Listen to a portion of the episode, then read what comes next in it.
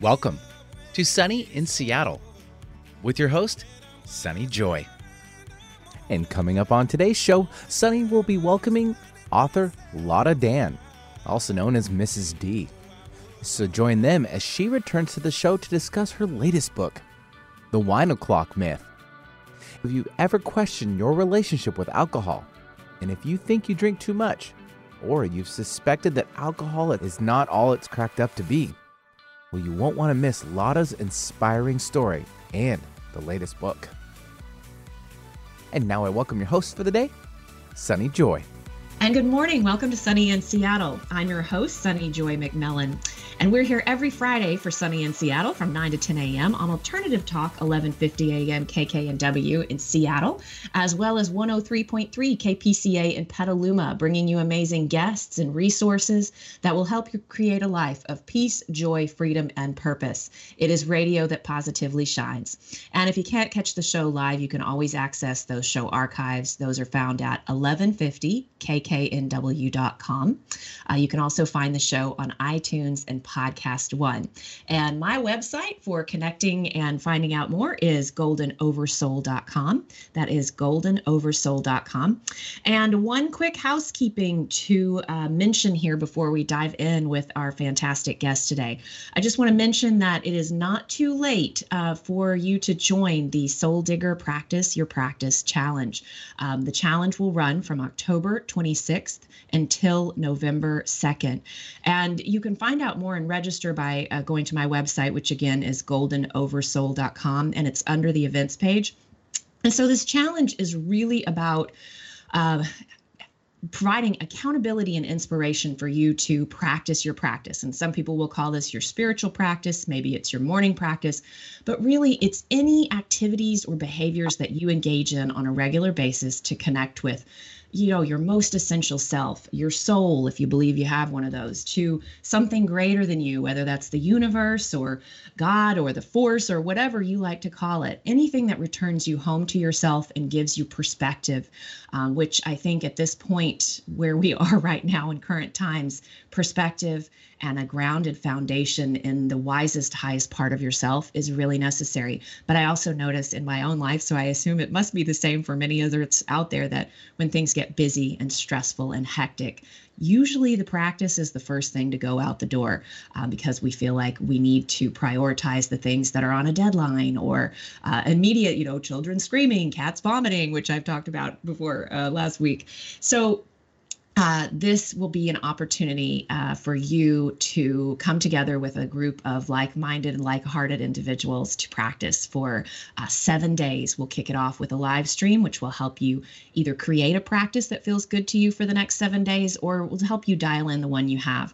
And then we'll get going and we'll have opportunity for seven days to practice your practice. And we will end with a grand finale live stream with prizes um, on November 2nd, which is no accident the day before Election Day here in the United States.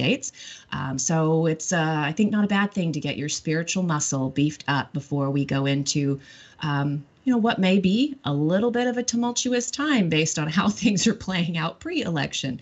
So uh, again, the website uh, to go to to sign up for that is goldenoversoul.com under the events page. So now let's welcome on our wonderful guest. And I'm really excited because this guest has been on Sunny in Seattle before. I'm noticing now that the show's been around for a while, I have the fa- fantastic opportunity to reconnect with former guests as they bring more work into the world. And this time is it's no accident. Uh, Lotta Dann has a new book out. Um, and very excited to share that with you. Um, it's called The Wine O'Clock Myth. And just as by way of background, um, Lotta, I'll tell you a little bit about her and then we'll bring her on and talk about this latest book. Lotta Dann has a degree in broadcasting and communications and a master's degree in film, television, and media studies. She worked as a TV journalist, producer, and director until she got sober at age 39, at which point her career changed as much as her interior life did. She now works largely from her home in the hills of Wellington, New Zealand, which she shares with her husband, three sons, and a black Labrador.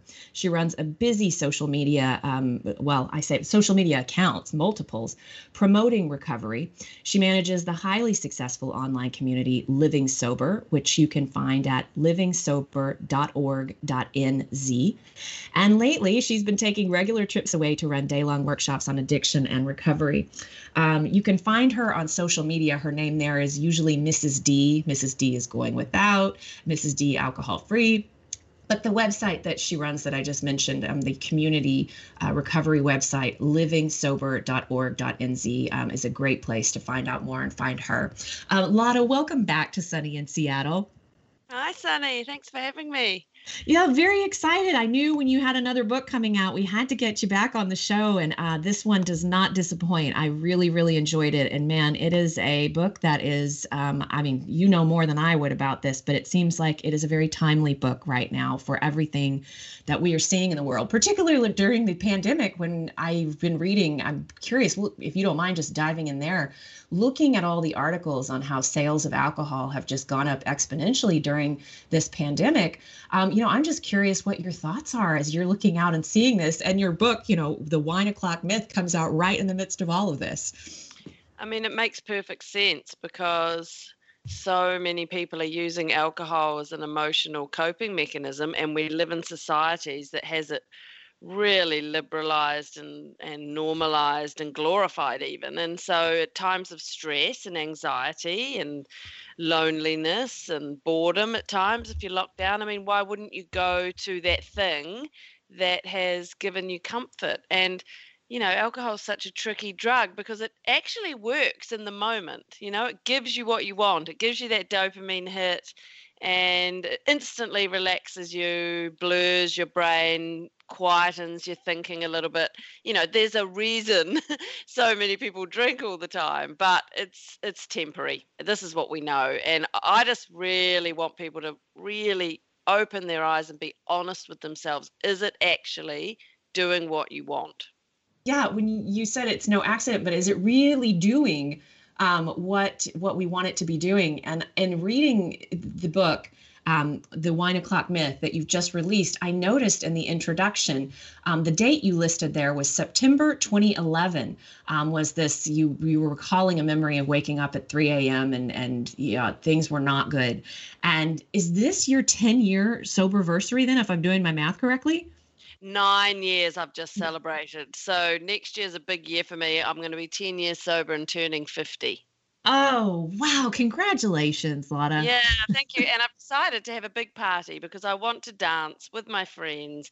And I now know that it's possible to have heaps of fun and not drink if you're surrounded by the right people and you're in the right kind of headspace. I mean, for years, I thought the only way to have fun was through alcohol. And I now realize it's just not true. Yeah, absolutely. And so let's, I know you've been on the show before to talk about um, your memoir, Mrs. D is Going Without, which I happen to find. Um, I love listening to addiction and sobriety memoirs, um, and I do listen on Audible. And I found yours there, and um, I reached out to you as I'd expressed, and I talk about this on the show uh, pretty frequently that, you know, I've been questioning my own relationship with alcohol for years now and uh, my use has has definitely diminished but it's still in my life on the weekends and special occasions. And but even that i'm beginning to look at and wonder huh just as the question you ask at the very beginning you know is it doing what we want it to do?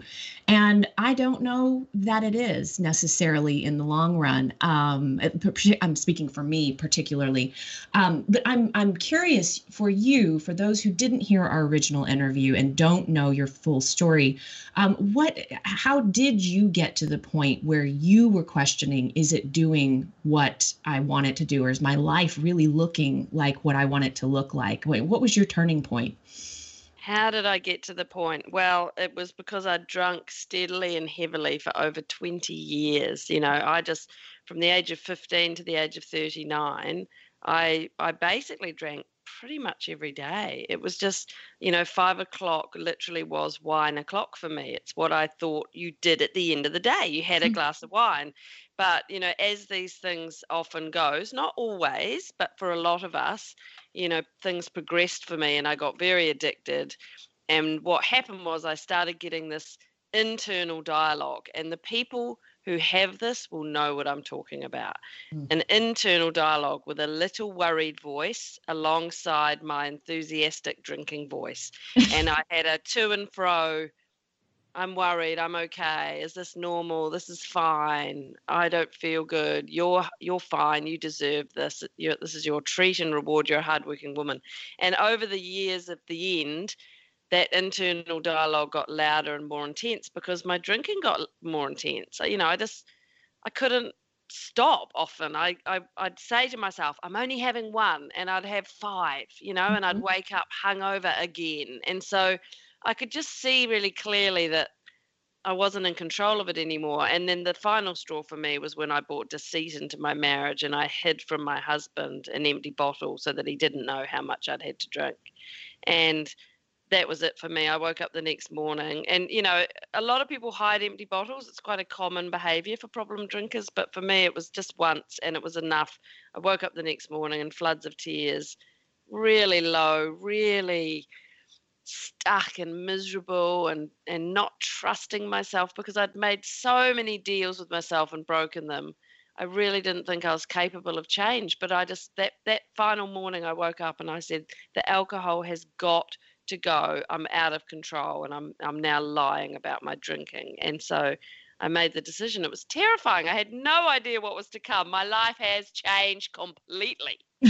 yes. And it's crazy to me that was nine going on 10 years ago. Uh, and so much has happened in your life since then.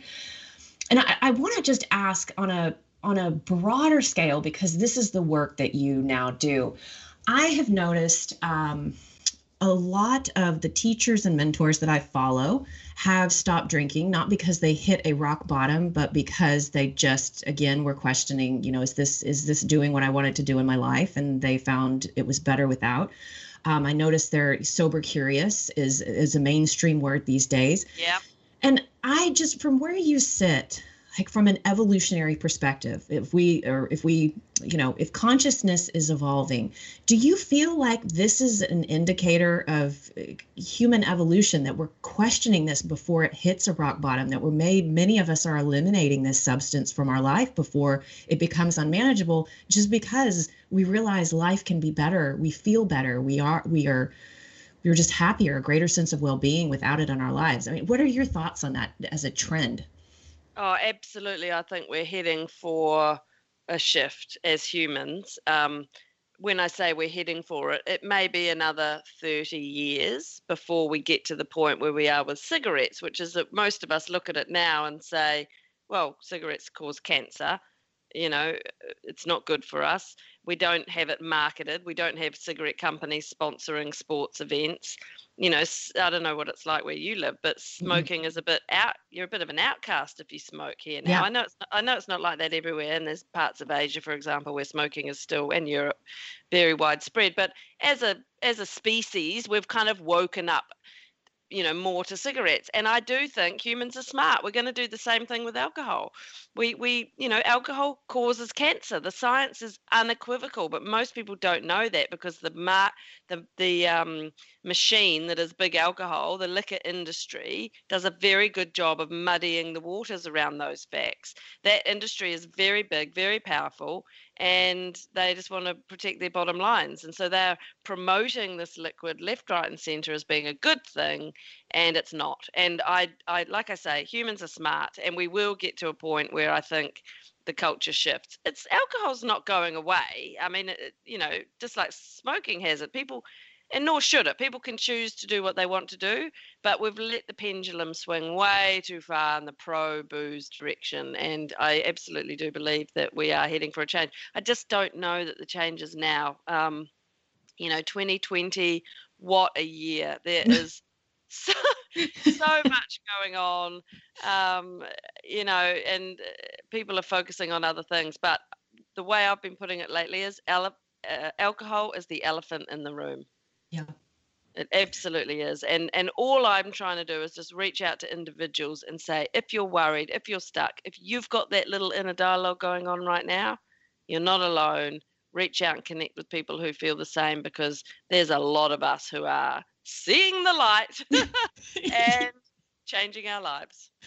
Yeah, yeah. It's just one after another. These teachers that I followed for a really long time, some of them are revealing that they have uh, completely eliminated alcohol. And again, not because their lives were the, the way that they tell it anyway. It's not because they'd had a per se rock bottom moment. I mean, these were just people who used it socially from time to time, but even that became, they felt like it was affecting the, the, the uh, what do you call it? Not just the risks, but the negative effects far outweighed what mm. positive it brought to their life. And I thought, wow, this is such an interesting trend to b- witness because goodness, I never saw that. Thought I would see that happen, but um, anyway, I'm I'm very excited for I all of the positive effects that it's clearly having in people's lives, like yours, um, and so many others. And so I'm it, this particular book started it came about it sounds like you started writing it um, around seven to eight years into your sobriety journey and it from what i understand and i'm just curious you know really what did lead to this book that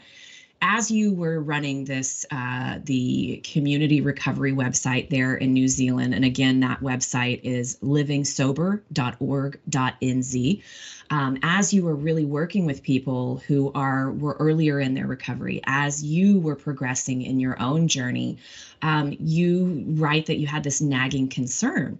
And you said there was a massive disconnect between what you're hearing from people about their struggles with alcohol and then the lie being perpetuated by how it's positioned in our society. So, uh, you know, what what led to this book really, or what do you hope for it? I mean, it was twofold. So yes, it was. Um, it was looking around and just being really bothered, bothered by the fact that because this environment we've created is so pro alcohol, it isolates people who are struggling. And so I kept hearing from women and men who are really miserable and and feeling ashamed like there's something wrong with them like they're bad or broken. And so they're hiding and they're not reaching out for help and they're just feeling awful. And and that's because of this culture we've created which makes you think everyone's having a great time on alcohol because that's what's presented to us visually. And it just bothers me because the truth is that most, well, not most, but a lot of people aren't. You know, some people are, they can have a very casual relationship with it, but a lot of people can't and don't. And so I just think this is not fair and this is mm. awful and this is isolating people and making them feel ashamed. And so that's why I wanted to write this book. The other thing, if I'm really honest, is I sort of got to a bit of a crossroads in my life where I was thinking, what am I doing with my life. Uh, I yeah. need, I need a job, and so I, I went to a career coach, and I had all these sessions about what I could do, and she came up with all these ideas that were kind of random but interesting. And then I thought, you know what? I actually I'm not quite done yet with the with the book thing. I need to mm. write one final book, which is everything I see and have learned not just about myself but about other people and and that's why i wrote it. If, if you want to know what i think about alcohol it's in this book. And as you know there's also all these other women's stories 20 amazing stories told in the first person of women who have been brave enough to open up about their intimate relationship with booze because we've all got one. Yeah. You know and i'm not special. I'm just another former um, problem drinker who got sober. There's many of us. And so I don't want it to be all about me. You know, I've written the memoirs. Let me share other people's stories. And so that's why I really wanted to gather in these other stories. And I end the book by saying to people talk to your girlfriends, talk to your sisters, your mothers, your grandmothers, your daughters, your cousins, your aunties. Talk to them honestly about alcohol because we are hiding a lot of the truth. Yes, and that was exactly where I wanted to go with this. Uh, one of my next questions. One of the things that stood out to me and you write about which is this is so interesting to me given you have a history in um, and, in broadcasting and communications television et cetera. you worked as a tv journalist. Your husband is a well-known tv personality in new zealand. And you were writing about um, pretty early in your journey your first tv appearance. And you'd been writing this blog mrs d is going without. At first it was just your recovery tool. And then this blog that you kind of thought was private, people started discovering and commenting on, and it just blew up. And what I saw in this book that I thought was so interesting, you said that your first TV appearance, when you're getting interviewed about this blog that you had started for yourself, but had become a tool for other people as well. Your hits on your blog after your first TV appearance went from 1,500 to 45,000. That to me just shows this is something that is happening behind closed doors for so many people. And I love that you're bringing this into conversation. Um, I think eh, things like this that we have previously hidden, that now there's a conversation started where we can say we're not so alone. Um, and I know I'm, I'm stacking a lot here, Lotta, so I apologize, but just this idea of shame and hiding and the outpouring that happened after your first TV appearance um, and and how vulnerable you were to do that. What are your thoughts around shame and bringing this to light and being vulnerable and talking about this in public?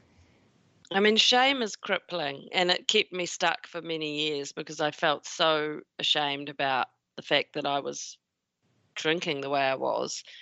Um, and uh, you know you talk about the vulnerability and it is it is scary to open up uh, and yes i went on the telly you know they wanted to do a big documentary on me because what i was doing was so unusual. I mean it just goes to show how many people are hiding because you know i'm not I'm not even that remarkable. I mean, I'm not playing myself down, but I don't want to play myself up either. I am just a, a, a, suburban housewife who, yes, I've got the ability to communicate, but here I was just admitting that I had a problem with alcohol, and I was on the top rating TV show in New Zealand talking about that because no one else does. and, you know, it kind of helped that my husband had a high profile job and I was able to articulate things um, in a way that was clear and, and easy to understand. And so that's what put me in that position to do it. And I was happy to do it because I really, really do want to help other people. It, it is scary, and and uh, you know you can have times. I have times where I feel raw and vulnerable. I mean, even this last book, which is my third book, and I've been doing media for for five or six years now on this topic of being an alcoholic. But I went on the TV here in New Zealand a couple of months ago when the book came out here, and it was awful. They were just cold. They were just mm. they were hmm. just weren't really that sort of interested in me. I don't know why they had me on. I, I felt really awkward. I didn't like how I looked, and I cried um, that night after it went on the TV. I cried, and I had to mm-hmm. have a cuddle with Mr. D, and I mean, that was really horrible but um, I don't let it stop me um, because because I don't know if I'm allowed to say this word, but bugger it. There's too many people that are struggling, and so I feel like I put my big girl pants on and just keep on doing it because um, I want people to know you're not alone. This this is an addictive drug. You know, you're not bad or weak because you got addicted to it. And if it takes a few tears for me occasionally to stand up and I'm okay, I'm in a good relationship, I'm in a good place in my life. Um, I'm I'm happily sober, and I'm going to keep doing this because I want to reach people and let them know they're not alone. Yeah, and that is one of the things that I have loved about your work, uh, the the memoirs as well as this latest book, is that you do not sugarcoat, you know, going to some of your first social functions and having wardrobe malfunctions and feeling awkward and all of the things, but you're just so uh, human in your presentation and it makes it so approachable. And that's, I think, one of the reasons, like I say, I was very drawn to your work and, and I giggle so many times reading it because, man, I've been there and I think I just appreciate you putting it on paper so that the rest of us don't feel so alone. yeah, I mean that's the thing, isn't it? I just I don't know why I do it. I mean, my mum says I'm a show off, but um, I can't help but be honest, you know. And I and I'm really honest. I'm going to be honest now. I'm not perfectly perfect. I still have issues with food. I can turn to it the same way I did with alcohol and eat, you know, the worst kinds of food to the point where I feel physically sick. Uh, mm. Um, if I'm in a, an emotional slump. So I still turn to substances. Uh, like I'm still a messy human. Yes. you know, I'm a work in progress and I'm trying really hard to be perfect, but of course I'm not because none of us are. And so, yeah, I just, I, I don't know. There's something, I think, honestly, Sunny, I think I was living with shame for so long and hidden. Now that I've ripped the band aid off, I just, it's part of what keeps me well is this honesty and just sharing things because people relate to it and it helps me. You know, I, I, I, it helps me to be honest. I don't want to ever go back to that shameful, dark, lonely place. And so I just talk about it all. yes, well, I'm so glad that you do. and one of the other things I noticed, I know we're getting close to our time for a break, but one of the other things that I've noticed um, in your writing between first book to now um, I feel like your voice has just gotten stronger and your passion is even more palpable. You are you are a strong voice in this movement. I'm just curious if you could speak to that a little bit, because um, one of the things I did notice in all these wonderful stories you've uh, collected of the the women here that you're sharing um, is that when we are still uh, in the throes of addiction or or alcohol abuse or misuse, that we lose our self confidence, we lose our self esteem and our self worth. And I feel like you, over this journey of nine going on 10 years sober, you have just got, you have, your strength is palpable. I don't know if you have any thoughts on that. Oh, thank you for saying that because I don't always feel like that. Um, yeah, this is new territory for me, this book, and I have been quite brave because um, sharing your story is one thing, but it's eh, very, you know, hard to criticize someone who's just being super honest about themselves. But I've actually pointed the finger now at this environment that we live in. I've pointed the finger at big alcohol. I've analyzed what goes on on social media. I've talked to scientists and epidemiologists about cancer. I've talked about the marketing and the manipulation and all this stuff, which is, um, really important to talk about. But yeah, it's a bit scary. And um, uh, yeah, I was a wee, wee bit nervous about it when, when it was coming out because it is new territory. But again, I'm just like, well, what's the worst thing that can happen? Like, I'm, I'm pretty shielded from any, I mean, I mean, touch wood. I don't know mm. what's coming, but I'm pretty shielded from any real repercussions because um, I'm just living my life in suburbia with my husband and kids, and and have been brave in a book. I haven't had any pushback, but I, t- to be fair, I think it's because the book hasn't had a monumental impact where it's really gone out into the mainstream. It's it's bubbling away nicely. It's been a success, mm-hmm. but um, I don't think the liquor industry sees me as a great threat. So I'm just trying to take every opportunity I can, which is why I'm so grateful to you for putting me on to, to talk about the truth. Because come on, people, open your eyes to alcohol. Do it. yes. Okay. And On that note, we're going to take our break. Um, when we come back, we will continue the conversation. I am joined today by Lotta Dann. Um, she has been on the show before for her memoir, Mrs. D is Going Without. And she has a new book out, The Wine O'Clock Myth, which we are talking about here today. Um, you are listening to Sunny in Seattle, and we will be back in just a few. The preceding audio was via a Skype call. Hi, I'm Dr. Shelley Flace with today's tip for kids from the American Academy of Pediatrics. If you own firearms, it's your responsibility to make sure they're always stored safely. Hiding them in a closet or drawer is not enough. Kids know where they are. Research shows the risk of injury and death is lower if guns are stored unloaded and locked up, with the ammunition locked in a separate place. This is important when children are young, as well as when they grow into teenagers. For more, talk with your pediatrician or visit healthychildren.org. Sunny in Seattle, radio that positively shines. Our veterans risked it all to protect our freedom. One of the best ways to say thank you is to volunteer to support them. At a time in history where kindness is a virtue, volunteering means a lot.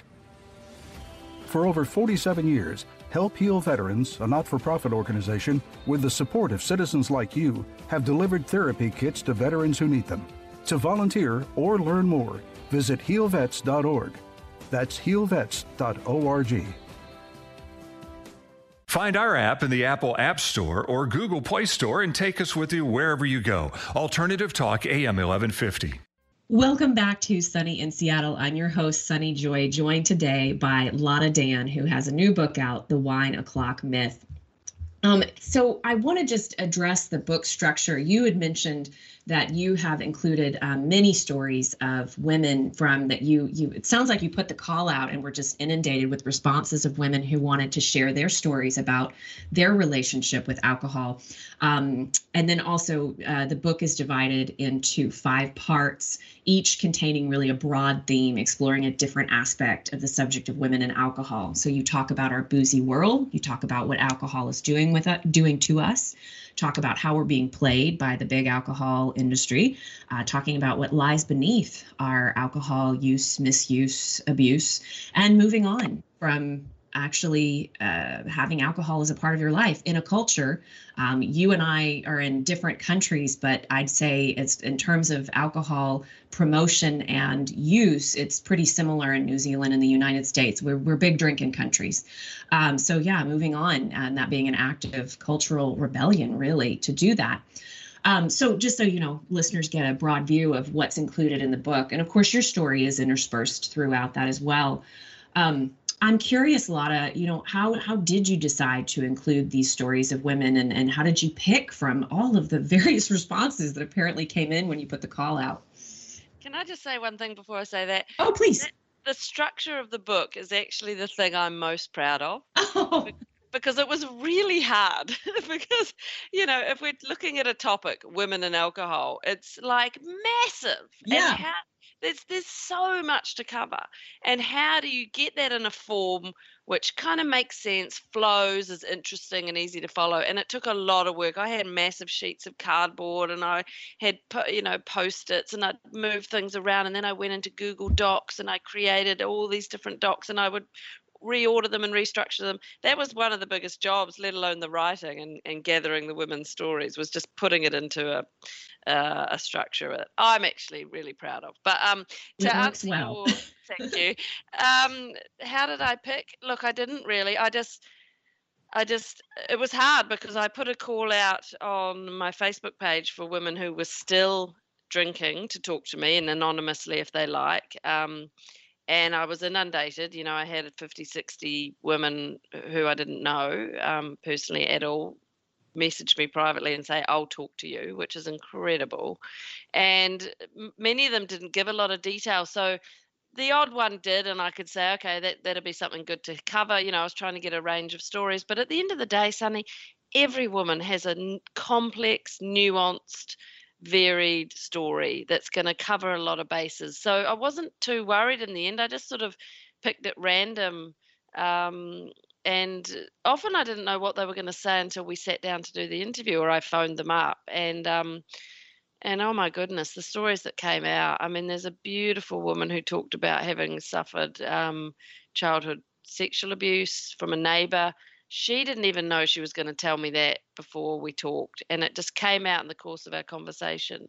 And um, that trauma shaped her whole life, and certainly her relationship with alcohol and she was so brave and so willing to you know open up and by the way she's now sober mm. which is great she's been messaging me um, yeah so i just sort of randomly picked and then so i wanted half women who were still drinking and half who were sober to give an accurate you know and and one person who's actually got a very moderate relationship just to represent that as well and um yeah, and I just sort of dotted them throughout the book. Um, I don't know if you noticed, but the first half of the book is more women who are still drinking, and as the book progresses, we get into more of the women who are sober stories. Yes, yes, absolutely. Um, yeah, and I, I recognize myself in so many of those stories, which I think has got to be um, one of the. Even though the stories are all unique, there are some really universal themes in there.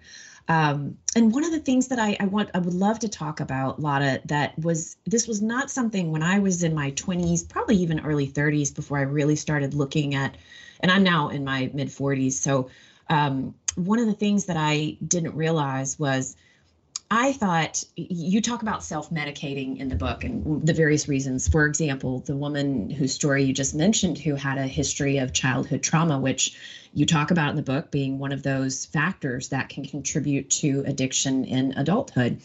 Um, but uh, one of the things that I noticed throughout the, these stories were that, um, and in my own journey again of doing some research on this, I never would have connected anxiety, depression, low self worth, low self confidence, and and you even talk about um, when let's see what how did you put it?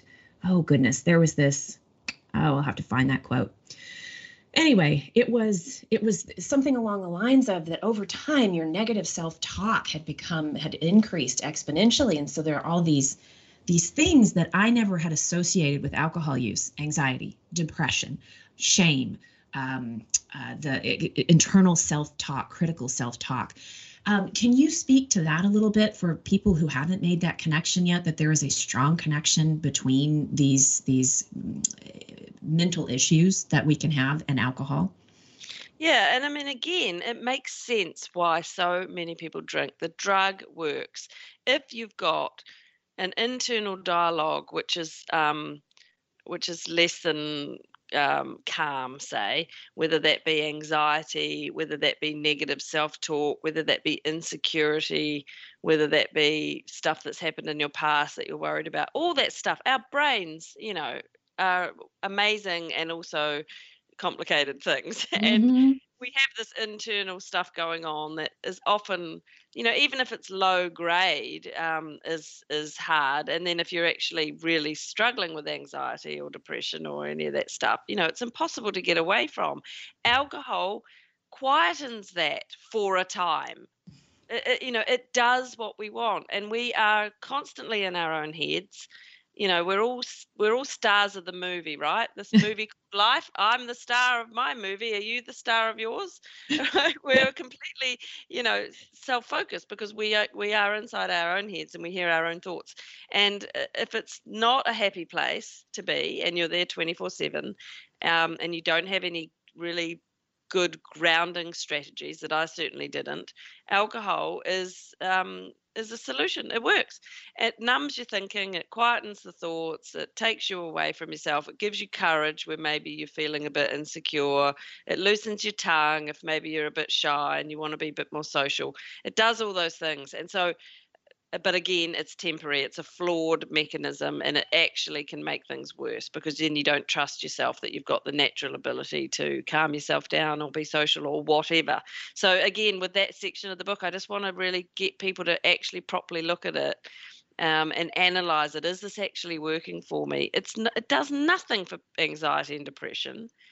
You know it, it, it makes it worse in fact yeah, yeah. I mean, we it's uh, I know. I know if I have had alcohol the day before that I just uh, because I I'm using it now probably about once or twice a week, uh, Friday or Saturday, and that's been a that's been a practice of mine for probably three or four years now, which has worked really well. Except I know even if I have two glasses of wine or beer, I don't really drink hard spirits anymore, but even if I just have two glasses the next day, my mental state is such a mess. And I just know yeah. you can't you can't listen to the thoughts the day after because they're not good. No, they're not. And let me just explain very briefly the science behind that. So, yeah. uh, alcohol releases dopamine in the brain, a lot of it. It pushes out more dopamine than you would naturally get. That's the feel good chemical. That's why we drink it. We like the dopamine. The brain is clever if, if it's getting a drug in there that's pushing out a chemical, the brain goes, Whoa, this is a lot. I'm going to down regulate. And so your dopamine receptors actually thin out. And so the next day, or over time, especially if you are a daily drinker like I was, your natural dopamine receptor state is very low, very diminished. And so that's when you actually need the drug just to give you a normal amount of dopamine. People talk about, I just have a drink to feel normal. That's because their brains have adapted. And so, um, you know, you, you're sort of fighting against your brain, which is adjusted because of the drug. And so, even if you only have once or twice a week, when you wake up in the morning, as you say, you're feeling a bit bleak, you don't want to be listening to your thoughts. That's because your brain's just recovering from all that dopamine it pushed out the night before, and it's it's pulled right back. So your your natural brain chemistry is constantly being affected by this drug. And the good news is when you stop drinking it it recovers. I now get lovely natural dopamine, not all the time because that's not the way life goes, but when I do get that feel good chemical genuinely, not from a drug, it's a beautiful thing. Yeah, and one of the other things that I noticed, um, something in your book really reminded me. Um, I interviewed, uh, oh gosh, at the beginning of 2020, Laura McKowen, who wrote "We Are the Luckiest," um, and she has a really strong social media presence. If um, I strongly recommend adding people like Lotta Dann and Laura McKowen and others um, who are in this movement. Um, to really help balance out what you're getting in regular mainstream news and social media feeds and culture. But yeah. anyway, one of the things that I that I noticed in her book and yours is that uh, you wrote this is let's see yeah you wrote sobriety unwittingly leads me to discover my true strength which is writing about personal stuff and what is going on inside my head.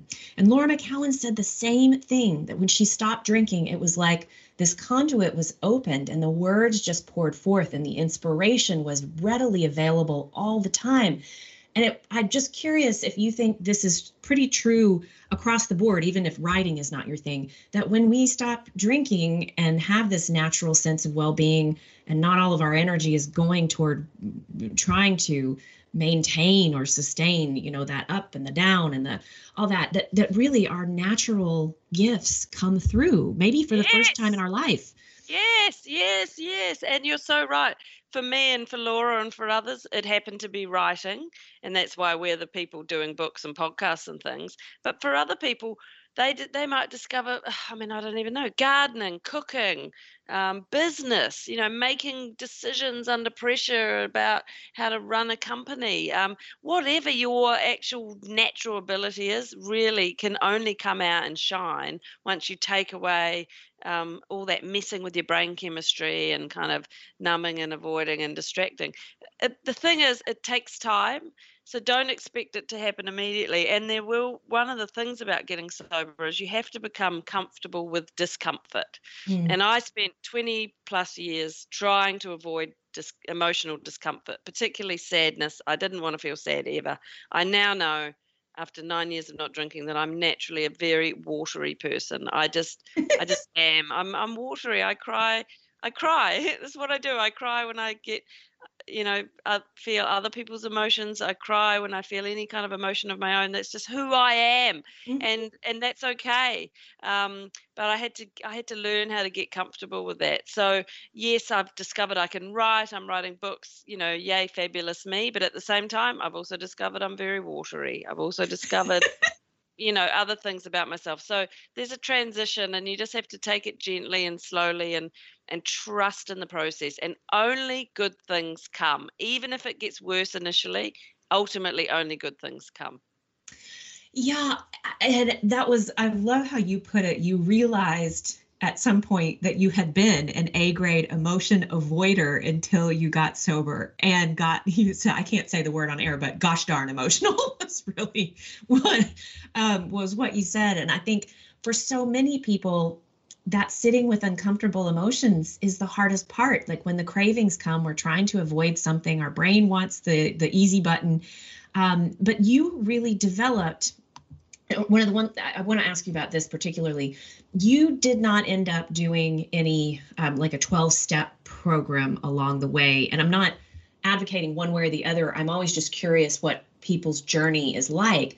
You actually engaged with some other modalities and practices, uh, if I remember correctly, from your journey. Do you mind speaking a little bit about how, like, the, the modalities and practices that you employed?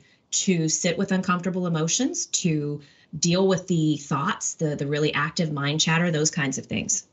Yeah, so um, just quickly on AA, it is here in New Zealand quite strongly, and I've got some dear, dear friends who absolutely love their fellowship, and mm-hmm. um, the 12 steps has changed their lives. It, it's such a powerful, you know, program that works for a lot of people.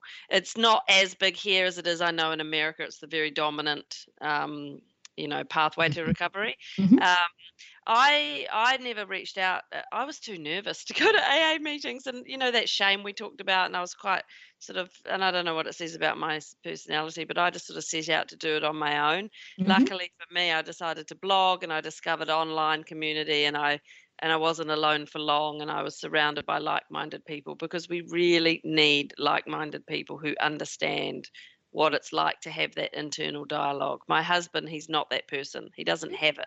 And so I needed to find others. Um, so that was the main sort of tool I had early on was that community. But over time, I realized I had no coping mechanisms to deal with you know my watery side or any kind of you know anger that i might feel or frustration or insecurity any of my stuff i had no strategies i was i was very unwell i didn't have things in my life to look after my wellness um, and these are small subtle things that you know it's not that quick fix of a glass of chardonnay it's little things that you do on a regular basis to just maintain your mental physical spiritual and community wellness. And I've had to develop them, and I have slowly over time. And they shift and change always, but you know, simple things like I go to yoga once a week in my local rec center in my baggy tights. I'm not trendy at all, but I love it. And if I and it's one hour a week and it is important. We have a dog. I walk the dog. It's again, it's like what's dog walking? But it's it's enough to get me out into nature, to get me away from my devices, to to, you know, get me in the fresh air and thinking about other things. It's just all of these little things. And I'm very clear now that these are part of my wellness plan. I have learned how to knit, Sunny. um, I'm knitting a shawl. It's taken me about four months, but I'm nearly finished. so it's just about having tools in your toolbox. I learned mindfulness. I do practice mindfulness. I don't meditate, but I I consciously practice mindfulness. I notice when my thoughts are running away and I'm I'm spending way too much time ruminating on things and I bring myself down into the moment. Literally, what are my hands doing? What can my eyes see? You know, that kind of mindfulness where I try and ground myself in my physical body and the current moment I'm in. And so I'm much better now at looking after myself. But I still, like I said before, I still turn to food. I still, you know, can get upset and stuck on things. I'm not perfect, but I'm much better now at going, recognizing when I'm in a rut and acting to pull myself out of it. And the other thing I've learned now is that life ebbs and flows. You know, there's phases that are really tricky. 2020 feels like a particularly tricky phase, but, you know, there's phases that are tricky and then there's phases that are more easeful. So I just kind of go with the flow a bit more now. Yeah, it's a beautiful thing. Yeah, and and it's very evident in your writing that your practices that you use are dialed in, um, and you really you have all the tools now that perhaps you didn't have before. Um, and one of the things that I think I hear the most from people who are who are uh, either I guess, changing their relationship with alcohol or have eliminated it completely are those cravings. Let's say, for example, you know, at five o'clock is the time frame that one has decided that that's when they get their glass of wine. Your brain is already anticipating it by releasing dopamine and getting you excited about it. Mm-hmm. Like, what happens when you remove the alcohol or let's say someone out there listening it's food for them or it's something else entirely that the cigarette how do people deal with cravings at the beginning or what advice do you give uh, we always talk about the three D's delay, distract, and drink water. okay. so, cravings, they come in waves and they peak in intensity. And it helps if you can be curious about the craving and talk about it out loud. I'm having a craving right now. I really could murder a glass of wine or a or a jam donut. Um, talk about it, see it for what it is you know, feel it, do something. Oh, I'm having a craving. I used to clean the house. I'm scrubbing the bathroom at five o'clock because I'm having this craving. And then it would, whew, it would lessen a bit. It would pass. And then I'd imagine myself. I always talk about visualization as a really, really powerful tool. Visualize yourself climbing into bed not having had a drink or a cigarette, whatever the thing is. Visualize yourself waking up in the morning knowing that you didn't pick up.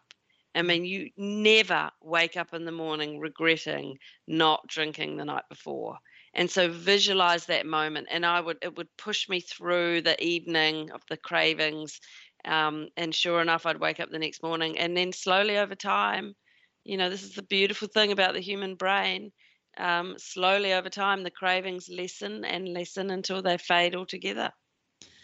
and that's the one thing. I never used to believe this when I would hear people say this that who had been it felt to me like anyone who was sober was white knuckling it whether that had been 1 year or 50 years. It was all one big white knuckle. But I have come to believe from particularly stories like yours and others and I want to emphasize this because I think it should provide or I hope that it will provide hope but that you you you say i simply love being sober and i believe it. You you say that the cravings it's been you didn't i think the way that you put it in this this latest book is that you don't want to put an exact time frame on it to provide an expectation because everybody's going to be different i would assume because we're undoing decades of programming and neural pathways that have been firing a certain way.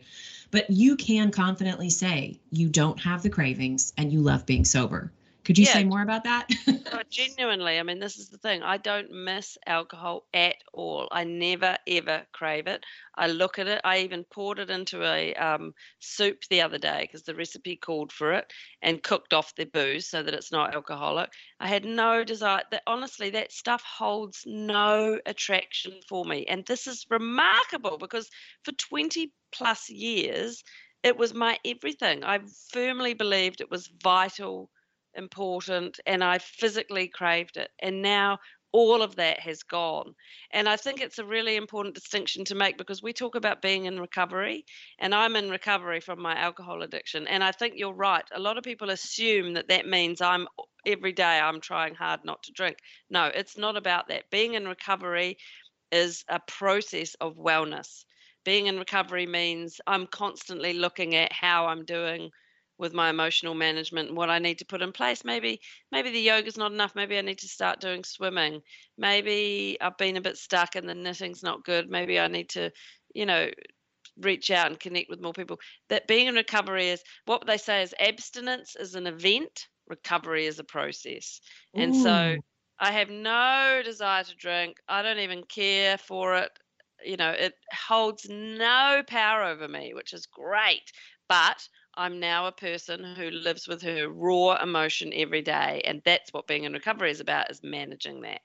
Yeah, I have. Uh, was listening to Glennon Doyle, um, an interview with her the other day, and I think she even says this explicitly in her latest book, Untamed. But that every day since she has gotten sober has been hard for her because it's emotional, but she wouldn't trade it for the world. yeah, I know. That's the thing. We, we try and convey that you know, just because I'm saying I'm having a gritty time at the moment doesn't mean I'm thinking about drinking. It just means I'm having a gritty time. Yeah. Yes. And I just, I want to read this is a whole paragraph, but the way that you say this, I just, the feeling that it embodies for me, for someone out there who needs that glimmer of hope, I just, I want to read this full paragraph from the book. Um, and again, I'm I'm speaking of uh, Lotta's latest book, which is the wine o'clock myth. Um, and so this is you talking about being sober. I cannot say it loudly enough. I simply love being sober. I have not had to reach for a substance to relax me or lift me up. I love having better strategies for dealing with tough stuff. I love having extra money in my pocket to spend on both bo- um, on bath bombs and fancy teas. I love being able to rely on myself at all times to deal with things to the best of my ability. I love not having to check my phone or Facebook account to see if I sent any embarrassing messages the night before. I love kissing my kids goodnight and not breathing wine fumes all over their faces. I love waking up every morning with no hangover. I love knowing myself better and understanding my moods properly for the first time. I love that I get touched by things that are touching moved by things that are moving, frustrated by things that are frustrating, lifted up by things that are uplifting. I love that I watch TV until late at night and remember what happened. I love that I inwardly flip the bird to every uh, bullcrap marketing message trying to catch my eye. I love that I'm part of a cool, sober gang of brave and amazing people. I love that it's so cheap when I go out to bars and restaurants now. I love that I'm never slurry or stumbly or embarrassingly sloppy. I love remembering every detail of everything. I love that my skin skin and hair are healthier and I've lost weight. I love laying my sober head on the pillow at night. I love living sober. Ah, oh, that's so beautiful, Lotta. Ah, oh, it is. I haven't read that for ages, but that sums it up. Oh. Yeah, and actually, that brings us right to the end of the show. We've got less than a minute left, but you know, Lotta, uh, uh, before we wrap up, is there any message that anything we didn't touch on that you want to leave our listeners with today? Just believe that change is possible. Really believe it. Even if you're totally stuck right now and you can't imagine it, believe it because it's true. Yeah, and I just have to say uh, again, I'll reemphasize um, we are so inundated with messages and programming from a very young age, particularly in the United States and New Zealand, and I'm sure some other places around the world, that alcohol is a part of life being fun and you can't live without it. But put people in your social media feed and and expose yourself to these resources. And the more you begin hearing these messages, the desire for change and the awareness around it um, becomes possible. So, in any event, Lotta, thanks so much for putting this book out into the world. Thanks so much for coming back to Sunny in Seattle.